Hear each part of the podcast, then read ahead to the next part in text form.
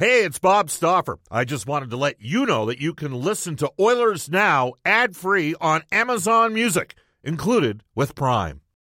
When you need mealtime inspiration, it's worth shopping Kroger, where you'll find over 30,000 mouthwatering choices that excite your inner foodie. And no matter what tasty choice you make, you'll enjoy our everyday low prices, plus extra ways to save, like digital coupons worth over $600 each week. You can also save up to $1 off per gallon at the pump with fuel points. More savings and more inspiring flavors make shopping Kroger worth it every time. Kroger, fresh for everyone. Fuel restrictions apply. Oilers Now with Bob Stauffer. Weekdays at noon on Oilers Radio, 630 CHED. We return to Oilers Now with Bob Stauffer. Brought to you by Digitex. Managed print services to keep your printing costs down? Yeah, Digitex does that. D-I-G-I-T-E-X dot C-A on Oilers Radio, 630 CHED. It is 134 in Edmonton. Welcome back, everybody. Bob Stauffer, Brendan Escott with you on Oilers Now. Again, you can text us at any time on our Ashley Fine Floors text line 780-496-0063. Uh, we mentioned uh, one of the themes this week, coaching, and uh, we had Jay Woodcroft on, head coach of the Bakersfield Condors. This week, we will also be hearing uh, from Brad Lauer, who's had two incredible years at the Edmonton Oil Kings, as well as Guy Gadowski, the head coach at Penn State University, Ian Herbers, the former Oiler and the head coach of the Alberta Golden Bears, who start today. I think Guy Gadowski's Penn State uh, Nittany Lions start today, and on Friday, Jim Playfair, uh, the Oilers uh, defense coach, and uh, we'll get to him as well. So those will be some of the guests we'll have on during the course of the week. A lot of today's conversation has been around what the Carolina Hurricanes did on Saturday, the offer sheet on Jesperi Kotkaniemi, and we are going to head off to the River Cree Resort Casino Hotline. We welcome back to the show, uh, big personality, uh, great guy, beloved in the market of Edmonton, the former heavyweight champion of the National Hockey League, Edmonton sporting icon, Montreal-based media personality, George Laraque. George, how you doing? Awesome, Bob. How's everything on your side? Not bad. Took a couple of weeks off. Back at her. Going to work 48 straight weeks. Let's go. Let's get her going. Let's play some hockey. You know what I'm saying? Uh, we can't wait. I'm so excited. It's like, it was about time. Uh, there you go. And you guys had that long run with the Montreal Canadiens. Uh, George, uh, by the way, just before we hit on uh, the, the Kotkaniemi offer sheet and Carolina's course of action on Twitter and all that kind of stuff, you have some news, some hockey news. Why don't you tell our listeners what's going on? Yeah, you know what? Uh, I got the honor of being uh, hired by the Hockey News and Sport Illustrated to write an article for them every week, and also to write uh, in a paper article of the Hockey News uh, every month. So that's an honor to be uh, to be working for those uh, two prestigious magazines. you know, as a as a kid and as a young NHL player, it, they used to be my Bible and uh, to join this family and to write for them regularly is just awesome. I've always loved writing, and uh, I, I write always all all kind of articles on my uh, social media, and they said they've been following me for a while, reading some of the stuff that I've written in French and English, and now I get to do it on a regular basis. So that is so awesome, and and I'm so excited to contribute every week uh, and to give my opinion on various subjects. As you know, that I'm never short on opinion on, on many things. No, you're never short on opinion. I will tell you, George, that when I had the column with the Edmonton Sun, uh, that Marty Forbes set up with me uh, back in 2006 to 2008 until I joined the Oilers. I had a weekly column. I used to have a ghost, uh, I, I, I'd call him a ghost editor. He wasn't a ghost writer, but I certainly had a lot of help from a mutual acquaintance of ours, Robin Brownlee. Always used to take a look at my stuff before it went to the Edmonton Sun. And uh, so I, have always owed a debt of uh, gratitude to Robin. And I know you're a big fan of Robin's as well. Oh, I, you know, Robin Brownlee uh, is one of the media guys that I've, I've, I've, I've, always had tons of respect for and stuff. Uh, and not just because of how he did the job, but the fact that I found out that, uh, you know, he used to be a lacrosse player, and, and, and lacrosse back in the days, you have to be tough to play lacrosse. So when you're talking about the mentality of being tough and fighting and everything, he knew all about that. So he helped me out a lot as a rookie in terms of the fighting mentality and and things. We had many discussions outside of what he was writing, So I've always respected him a lot uh, because of what he's done, you know, in, in his life. Like he's not just a guy that was a writer, but he's a guy that knew a thing or two about fighting and that lived it also. And you know, my anxiety that that, that I had to go through and stuff. We, we've talked a lot about that too. Those are things that are not easy to talk about because it's stuff that you're supposed to show everyone that you're invincible, that you're not afraid. And he knew sometimes that I was afraid, but because he did the job, I knew I, I could share that with him and talk about that with him and stuff. So, because of all those things, I have always had tremendous respect for him. Uh, well, a couple things. Uh, you know who was tougher in lacrosse than Robin Brownlee? Ian Gallagher, Brendan Gallagher's dad. He punched out. Really? Oh yeah, he that. punched out Gord Rossett one time. And I will tell you, George, if you ever wanted to win a 40 meter uh, dash in front of uh, the then members of the, what was known as the Edmonton Eskimos, now the Edmonton Elks, there was nothing like bringing Robin Brownlee out in training camp and having a sprint off in front of the offensive line. And uh, all I will tell you is that I fell, cartwheeled, and still beat Brownlee by 10 feet. And Hugh Campbell came up to me and he and he said, "Now I knew there's no way you were going to lose to that larger gentleman, Bob."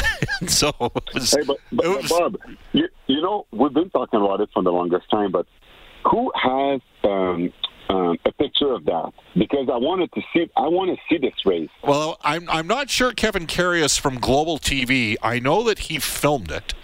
I'm not sure, and I, I know that I think it was Kevin Lefser who broke out howling over. Like it was just a, it was sort of a quiet part. It was early in training camp at Concordia, and uh, so we're going back probably to 05 or 06 season. And I just know the O line just broke out howling, seeing these two guys try to uh, race uh, 40 uh, yards. You know, you know Chad Drummond, who worked out with uh, uh, you and me at Body by Bennett. Uh, we were. We were we were the poorest guys in the building working out at that time, George, as you would recall. there, there, were a couple other gentlemen that had a lot more than us, and still do. Chad uh, one day uh, bet me a number of years ago that he could run faster backwards than I could forward. So we had the whole we had the whole team bus stop and had this little race off in Anaheim, and uh, Chad was shocked that I beat him. He was, and I'm like, well, Chad, I, you know, why would you think you could run faster than me backwards than I could forward? And you know, I, I, I had a pretty good uh, burst there, George, for six or seven. Once you got past 40 yards, I was in trouble. But that first 40, I, I definitely could run a solid six second 40, which would not. Hey, how, how about how about we we do a race next time I'm in Edmonton? Oh, I, am on. I'm digging that. I could do that for sure. We'll do a series of them. How's that, George? No, no, no. But I go, I go backwards though because uh, George, no, you have, George, you have no chance. You have no chance. I, I go backwards. So you're saying you're faster than Chad Drummond? Yes, I am. no way. I, Bob, I run every day. I run. I run 10 to 15 k a day. I'm getting ready to my marathon in October. All right. Well, my next, next, my, next, you got to give me some time. So next spring we'll set this whole thing up. All right. So, uh, Chad, as you know, might be the best athlete that's on that team playing with the Edmonton Oilers. He's an unbelievable athlete, as you know, George. Yeah, yeah, but, yeah, but again, I know that he's a great athlete, but you know, he does a lot of weightlifting, right? He's not a runner. Like, there's a difference between somebody that runs every day as somebody that works out in the gym that is strong. Oh, you know, I... many guys that.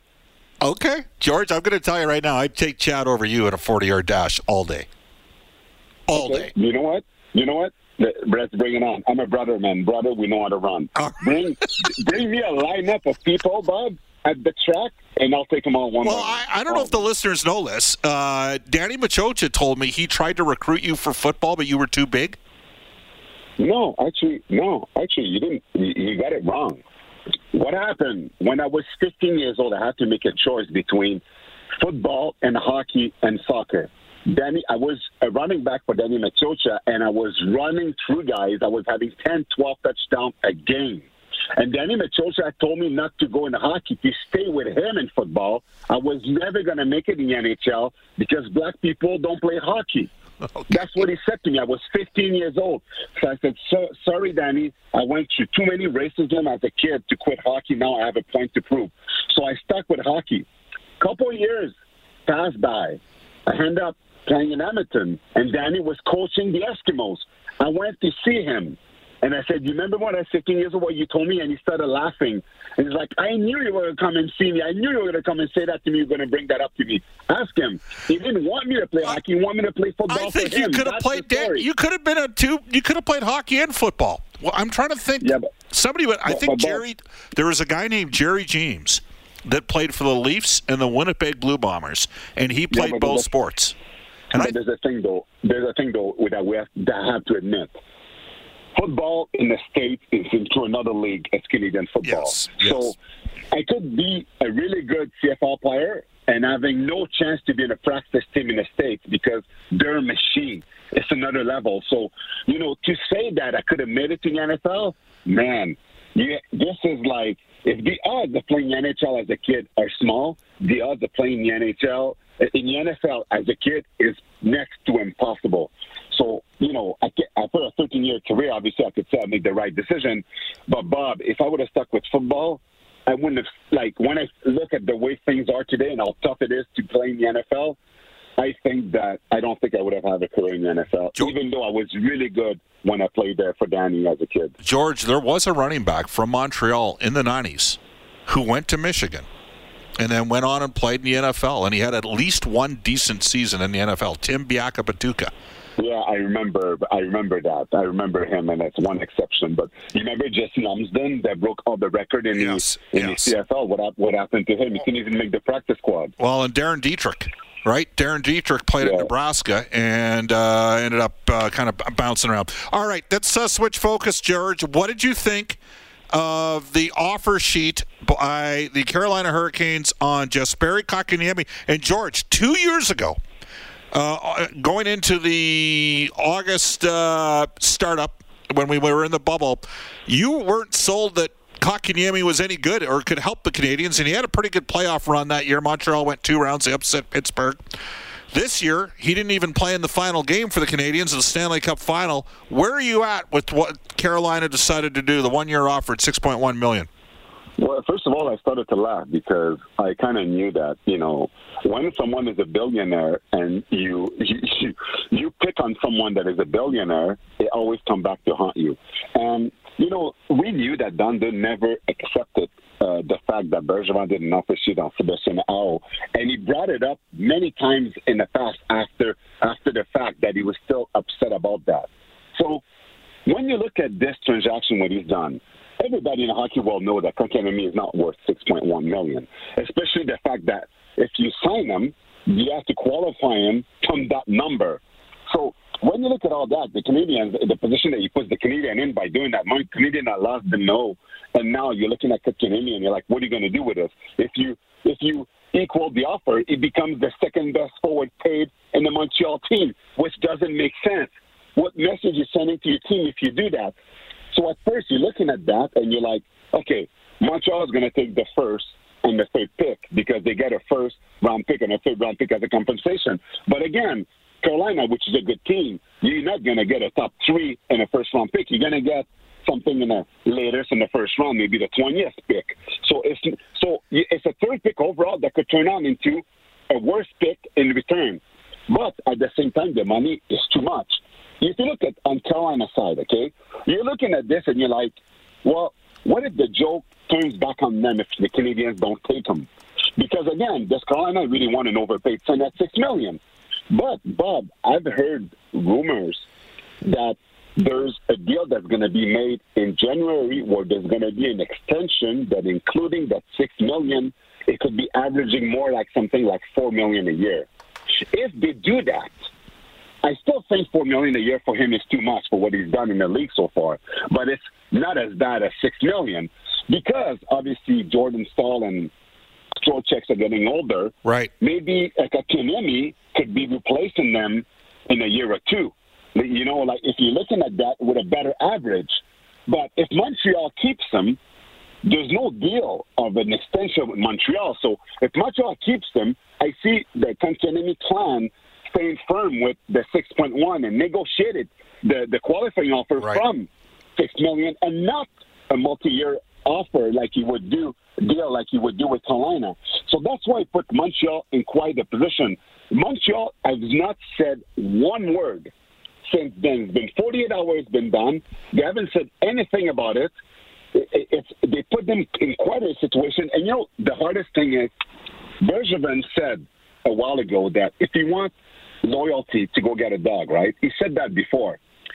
If you look at uh, Brayden Point that plays for the Lightning, a couple years ago, Montreal did an offer sheet to get him, and he and, and he refused it. He wanted to stay with the Lightning, and he signed a, a, a bridge deal to to give them help to fit under right. the cap. That's loyalty. Kotkaniemi knows knows the situation, the cap situation Canadiens are on. He didn't just sign an offer sheet with Carolina. He signed an offer sheet that shows that he's getting a $20 signing bonus. The $20 signing bonus is obviously made to mock the Canadian, referring to Aho's number. Right. The fact that Kotkaniemi's clan signed that, accepting to be part of that joke at the same time, when you're talking about loyalty, the Canadian drafted third pick overall. I understand the fact that for six million, many players cannot pass an offer like that. But why you jump in into the games that Kalana is doing to mock the Canadian by accepting that the $20 signing bonus be there? Why didn't you just tell the team, you know what? I'll sign the offer sheet with you guys, but I'm not comfortable with that $20 signing bonus to mock the Canadian, so please at least take that off. Just because of that aspect, if I was the Canadian, why would I want to match it with a player that clearly doesn't want to be there anymore and I was willing to be part of the joke to mock the Canadian by accepting that $20 bonus on top of the $6 million, 15, six million one hundred thousand fifteen for his number. You know, because of all those things you got to take into consideration. And on top of that, Bob, seventy-five people, the people in Montreal, they all hope that they don't like honor the deal and that he's gone. People already hope that he's gone because of the fact that he accepted the offer sheet and the fact that you know it's way too much money. Hey George, they want the team. Yeah. One more thing, who's hosting the 2022 NHL draft? Montreal. So they would have to. How would the fans be if they got an extra first round pick? Actually, the fans they want them to use those extra picks to go get a to get Eichel, to get a, a, right number one center, number two center, to, so you could have number one, number two Suzuki in that center that you need. Because even if Kennedy stayed there, he wasn't penciled, uh, penciled in as the top two center. So they hope that with those picks, they'll be able to get the true number one center that they want. And, you know, Eichel is a guy that Montreal would love to have, believe it or not. All right. Well, I I, I got to tell you, George, I'm I you know, when you take a look at the fact that clearly Kotkaniemi was in on the joke as well with the $20 bonus. One more thing for you here. Uh, how would you have discussed the Kotkaniemi relationship with the Canadians before this happened? Given the oh, fact he was it's, healthy it's scratch, good. right? Yeah, you, you, know, you know, you know about that. When and this is how it is nowadays in, in hockey is, if you if you get a player mad by some decision that you're making, the only way the player can get a team back is when it's time to sign a contract. And they have a long memory and they don't forget. They lost Danault because of that. Danault, in the beginning of the season, when the Canadians gave an extension to Petry and Gallagher, Danault, that is one of the veterans that, that gave his heart and soul to the team, because they didn't give him the extension like everybody, it's just an all year. And he said that he didn't affect his play this season because he didn't get an extension. Now he became a free agent. He's like, you know what? I've had it and he goes to LA. Kotkaniemi, the way he was treated last year, how he was out to scratch in a playoff, he was not happy. He, even when he scored in a playoff, he kind of did a he had kind of a sign that he did toward his teammates in the stand that nobody quite understood. But it kind of probably made reference to the fact that the guy wasn't playing and now he played it. Solidarity did a move to, to the players that weren't playing that were the corner in the stands, right? He was not happy with the team. He was not happy with the team how they treated him. He was not happy with the long conversation he had with the coach before he went back to Finland about his game. He was not happy about Bergevin said that he didn't have full trust in his game yet when the season was done. And because of that, players, they do remember. And because of that, there was even rumors that he didn't want to be back here. So this offer sheet was perfect for him because you know he has a chance to go elsewhere, and now the Canadians are looking at that. You have yep. a player that don't want to be there, and you have a player that because of politics in hockey, because he's a third round pick, you have to give him all the chance to making it because it was a third round pick. Third now, overall you pick. You can let him go. Yeah, third overall pick. So now you can let him go and say that you know what is because of what Kalana has done. So then they would have a reason to, to quit on that project, other than people thinking why it's not working, right? And using those picks to get the player that you need. George, we gotta we gotta run here. We carried a late into the break here. We'll get you on again. Thanks for your perspective. One more thing, just on the uh, legendary race between Robin Brownlee and myself. Uh, John Sexsmith uh, recorded it uh, for for uh, ITV Global at that time. I guess it would have been Global, and Kevin did run it, so it did make an appearance. And I think it was Kevin Lefser that was one of the uh, Also, then Eskimo players that was laughing. And no, the video has been destroyed. I'm told, so that's a good thing. Why? Why? Nobody needs to see that. George, we'll have you I on do. again. Thanks I for your time. Thank you, Bob. All right, that is George Laraque out of Montreal. We'll tell you. Royal Pizza, uh, pizza, pasta, and so much more. Edmonton owned and operated for over 50 years. For a menu and a list of their 13 Edmonton and area locations, go online at royalpizza.ca or download the Royal Pizza app and the App Store. Uh, we'll marry the breaks here, Brendan. We'll get into list day in Oilers history. It's presented as always by New West Travel. September 17th, travel a private WestJet charter round trip to Vancouver with an open bar, just 199 Details at newwesttravel.com. What do you have, Brendan? All right, well, uh, we'll go back to 2012 when the Oilers signed right winger Jordan Eberle to a six year, $36 million extension on the heels of his career best 76 point campaign. Played five more seasons in Edmonton, failing to reach the 70 point plateau before general manager Peter Chiarelli traded him to New York for Ryan Strome. There you go. Like Jordan as a guy, uh, never was able to match that terrific 11 12 season offensively. Still a, a solid top six NHL forward now, obviously, with the Kraken in Seattle. This day in Oilers history brought to you by New West Travel. Again, September 17th, travel a private WestJet charter round trip to Vancouver with an open bar, just 199 Details at newwesttravel.com. Reed Wilkins has Inside Sports Night. What's he got shaking, Brendan? You'll hear from Elks play-by-play voice Morley Scott. More reaction as well to the uh, to the press conferences and press releases today from the Edmonton Elks regarding their new vaccination policy. You'll also hear from uh, three-on-three basketball player Steve Sir. All right. Uh, tonight, uh, that's Reed Wilkins. Tomorrow, we're back at it with Oilers Now. It's a Tuesday. Sportsnet's Mark Spector. For the horses and horse racing Alberta will be one of our guests. We'll tell you that Thoroughbred Racing is Fridays and Sundays at the Century Mile. We've got the Canadian Derby coming up. We're going to be out at the Century Mile a week from Tuesday. Fans are welcome, but you can also always watch and wager online at hpibet.com. Post time is 6.15 p.m. Uh, Jeff Robillard from... Uh, Horse Racing Alberta will be uh, making a quick appearance on tomorrow's show. Talk about the state and health of the industry currently. We'll also continue our coaching series. Edmonton Oil Kings head coach Brad Lauer, his journey uh, to uh, becoming an elite level coach. Off to a global news weather traffic update with Kevin Robertson, followed by Rob Breckenridge from two to three today, and then of course the 6:30 CHED afternoons, three to six Monday through Friday with Jalen Nye. So long, everybody, from Oilers now. Oilers Now with Bob Stauffer. Weekdays at noon on Oilers Radio, 630 CHED.